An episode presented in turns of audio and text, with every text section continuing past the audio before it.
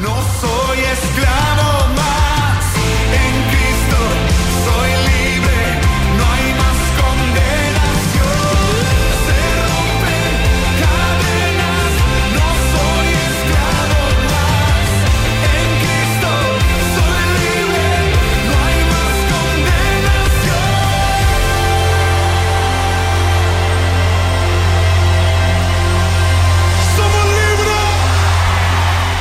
Nos dio libertad para que seamos libres.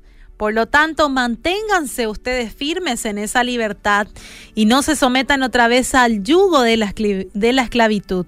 Ustedes, hermanos, han sido llamados a libertad, pero no usen esta libertad para dar rienda suelta a sus instintos. Más bien, sírvanse los unos a los otros por amor. Eso dice Gálatas 5, 1 al 13. ¿Quién después de salir de una cárcel donde estaba privado de libertad quisiera volver a ese lugar? Sería absurdo, ¿verdad? Pues así se ven aquellas personas que siendo libres por Cristo vuelven al pecado de donde Dios les sacó.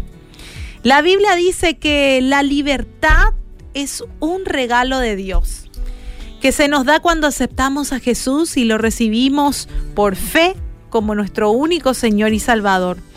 Sin embargo, una persona puede volver a ser esclavo del pecado si no toma en cuenta la palabra de Dios y vive según su parecer.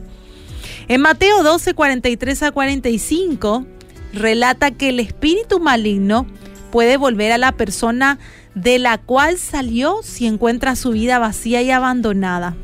Pero ya no vuelve solo, sino que reúne otros espíritus peores que él y todos juntos entran a vivir en esa persona. Entonces, la vida de ese cristiano que se apartó es peor que en un principio.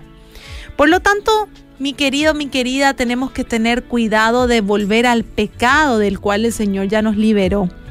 Porque es fácil regresar a la condición donde fuimos sacados cuando damos riendas sueltas a nuestros deseos pecaminosos. De hecho, si nos rehusamos a obedecer a Dios, Él puede abandonarnos y dejar que hagamos lo que querramos. Porque una persona sin Dios pierde la sensibilidad y se deja dominar por sus propios deseos. Si no tenés deseos de orar, si no tenés deseos de leer la Biblia, de congregarte, preocúpate por tu estado espiritual y pedile al Señor que te ayude.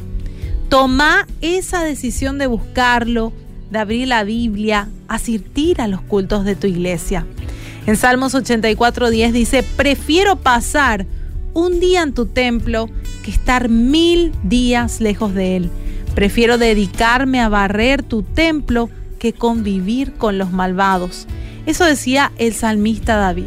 Y deseo de corazón que este también sea nuestro deseo día a día.